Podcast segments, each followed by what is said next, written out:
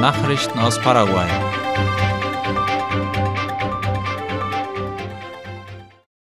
Senat stellt WhatsApp-Nummern für die Meldung von Drogendealern zur Verfügung. Die nationale Antidrogenbehörde Senat hat WhatsApp-Leitungen eingerichtet, über die die Bürger Drogendealer anzeigen können. Darüber schreibt die Zeitung OI. Ziel ist es, mögliche Drogenverteiler in Asunción und Umgebung und auch im Landesinneren aufzuspüren. Die Senat betonte, dass die Aussagen der Melder von der Behörde absolut vertraulich aufgenommen werden und dann die entsprechenden Nachverfolgungen der Informationen ergriffen werden. Die Pädiatrieabteilung des Klinikas Krankenhauses erhält hochmoderne Ausrüstung. Die Fakultät für Medizinwissenschaften der Nationalen Universität von Asunción und das Uniklinikum Klinikas haben ein neues Hochleistungsgerät bekommen, wie die Zeitung OI berichtet. Die Ausstattung besteht aus einem Videolaparoskopieturm mit Monitor und einer Kamera mit verschiedenen Instrumenten, die zu einer optimalen Versorgung der kleinen Patienten beitragen soll. Der Leiter der Abteilung für Kinderchirurgie und Urologie, Dr. Federico Gugliari, erklärte, dass man dank dieses Geräts die Operationen minimalinvasiver gestalten könne. Das bedeutet, dass der Eingriff mit nur einer kleinen Einschnittstelle durchgeführt werden kann. Auf diese Weise kann das Kind in der Regel schon am nächsten Tag nach Hause gehen und die Risiken für den Patienten werden in gewisser Weise verringert. Das bedeutet letztendlich auch weniger Kosten für das Krankenhaus, da der Krankenhausaufenthalt verkürzt wird. An der Transchaco werden Bäume gepflanzt. Auf der Plaza Rosa Mystica in Villa Ades haben die örtlichen Behörden und das Ministerium für öffentliche Bauten und Kommunikation MEOPC gestern symbolisch einheimische Bäume gepflanzt um die Umweltbelastung durch die Arbeiten an der Strecke Transchaco zu mildern. Darüber schreibt das MEOPC auf seiner Internetseite. In Villa Ades sollen insgesamt 45.000 Bäume gepflanzt werden, auch in anderen Gebieten entlang der Fernstraße werden Bäume gepflanzt. Die Zementfabrik Secon meldet eine erfolgreiche Produktion. Laut der Tageszeitung La Nación werden in dem Werk in San Lorenzo in Concepción in einem vollautomatischen Prozess etwa 4800 Säcke Zement pro Stunde hergestellt. Dies berichtete der Vorsitzende des Unternehmens José Ortiz, der angab, dass im Dezember mehr als 400.000 Säcke verkauft wurden und im Januar weitere 800.000. Jeden Tag würde bis etwa 22 Uhr gearbeitet, sagte er in einem Interview. Die Zementfabrik Secon verfüge über eine Produktionslinie und zwei Abfüllanlagen, was bedeutet, dass Paraguay keinen Zement mehr importieren müsste, so der Secon-Vorsitzende.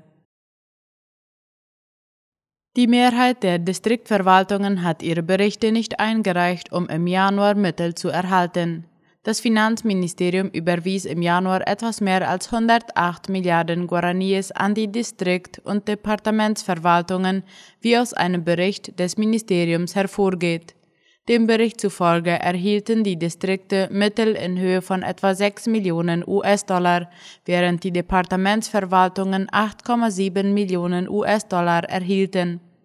Im Falle der Distrikte wurden die Mittel jedoch an 26 der 263 Distriktverwaltungen des Landes überwiesen, da die meisten von ihnen ihre jeweiligen Rechenschaftsberichte nicht vorgelegt haben.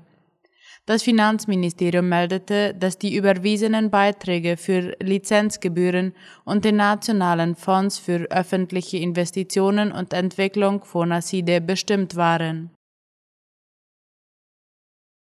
Der Automobilsektor erwartet in diesem Jahr den Import von 40.000 Fahrzeugen.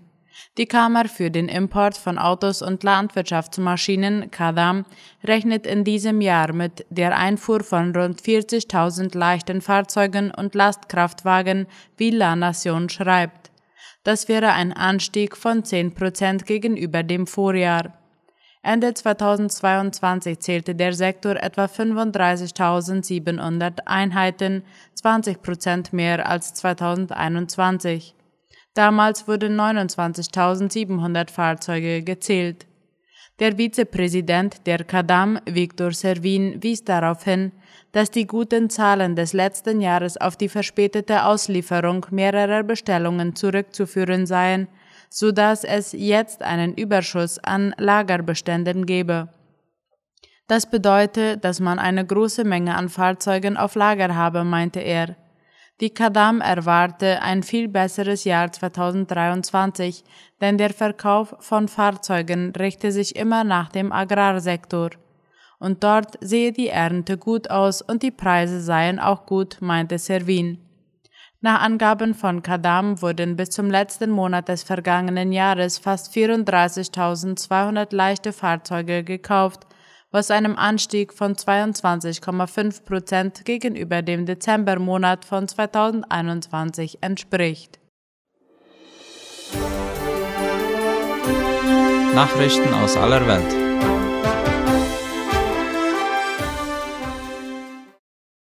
Costa Rica verbietet Fang und Handel mit Hammerhaien. Die kostarikanische Regierung hat gestern ein Verbot für den Fang und die Vermarktung von Hammerhaien erlassen. Hammerhaie gelten laut der Deutschen Welle als gefährdete Art und waren in dem mittelamerikanischen Land bisher nur für den Export verboten. Der kostarikanische Präsident Rodrigo Chavez und sein Minister für Umwelt und Energie und für Landwirtschaft und Viehzucht unterzeichneten diesbezüglich ein Dekret, das den Fang, das Mitführen an Bord, das Umladen, das Entladen, die Lagerung und die Vermarktung von Produkten und Nebenprodukten der drei im Land vorkommenden Hammerhaiarten untersagt. Das Dokument legt fest, dass Fischer, die diese Haie unbeabsichtigt fangen, sie unverzüglich und möglichst unversehrt freilassen. Chinesischer Ballon sei Teil einer weltweit verbreiteten Flotte, warnen die USA.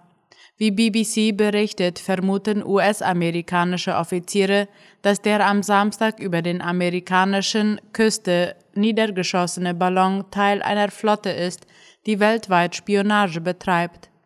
Die USA sind dabei, Teile des Ballons aus dem Meer zu bergen und zu analysieren. Ziel sei, zu verstehen, wozu die chinesischen Ballons fähig seien und wie sie Daten vermitteln. Die USA hätten ihre bisherigen Funde schon mit Dutzenden anderer Länder geteilt. Wie die Deutsche Welle berichtet, warnte auch der NATO-Generalsekretär Jens Stoltenberg bei einem Treffen mit US-Außenminister Anthony Blinken vor chinesischen Geheimdienstaktivitäten. China habe in den vergangenen Jahren stark in neue militärische Fähigkeiten investiert. Dazu zählten Satelliten, Cyberfähigkeiten und eben auch Ballons. In den vergangenen Jahren seien chinesische Ballons über Ländern auf fünf Kontinenten entdeckt worden. Allein in der letzten Woche wurden zwei entdeckt, einer über den USA und der andere über Costa Rica, wobei der erste vom US-amerikanischen Militär niedergeschossen wurde. China hatte nach diesen Vorfällen erklärt, es handele sich um zivile Ballons für meteorologische Zwecke, die vom Kurs abgekommen seien. Der ukrainische Präsident nimmt an EU-Gipfel teil. Nach einem Besuch in Großbritannien und einem Treffen mit dem französischen Präsidenten und dem deutschen Bundeskanzler ist der ukrainische Staatschef Volodymyr Zelensky heute in Brüssel eingetroffen. Dort spricht er vor dem Europäischen Parlament und nimmt als Gast am EU-Gipfel teil. Ziel der Reise sei, weitere Unterstützung in Europa zu sichern. Wie die Deutsche Welle informiert, haben NATO-Mitgliedstaaten bislang etwa 112 Milliarden Euro für die Ukraine mobilisiert. Das osteuropäische Land will noch in diesem Jahr mit Verhandlungen über den EU-Beitritt beginnen. In Ecuador hinterfragt die Regierung nun die Ergebnisse des Auslieferungsreferendums. Die Stimmenauszählung sei fehlerhaft und langsam und müsse überprüft werden, so die Regierung. Wie die Deutsche Welle informiert, hat die ecuadorianische Bevölkerung mit 98 Prozent der bislang ausgezählten Stimmen die Auslieferung abgelehnt, das heißt die Übergabe einer gesuchten Person ins Ausland. Dieses Ergebnis hinterfragt nun die Regierung.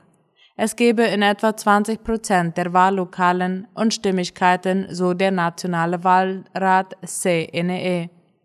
Ziel des am 5. Februar durchgeführten Referendums sei laut der Regierung, Instrumente zur Bekämpfung von organisierter Kriminalität und Gewalt im Zusammenhang mit Drogen zu schaffen. Eines dieser Instrumente sei gerade die Auslieferung. Insgesamt hat das Referendum acht Themen behandelt, darunter auch die Verringerung der Zahl der Kongressabgeordneten und die finanzielle Belohnung von Umweltschutzaktionen. Soweit die Mittagsnachrichten heute am Donnerstag. Auf Wiederhören.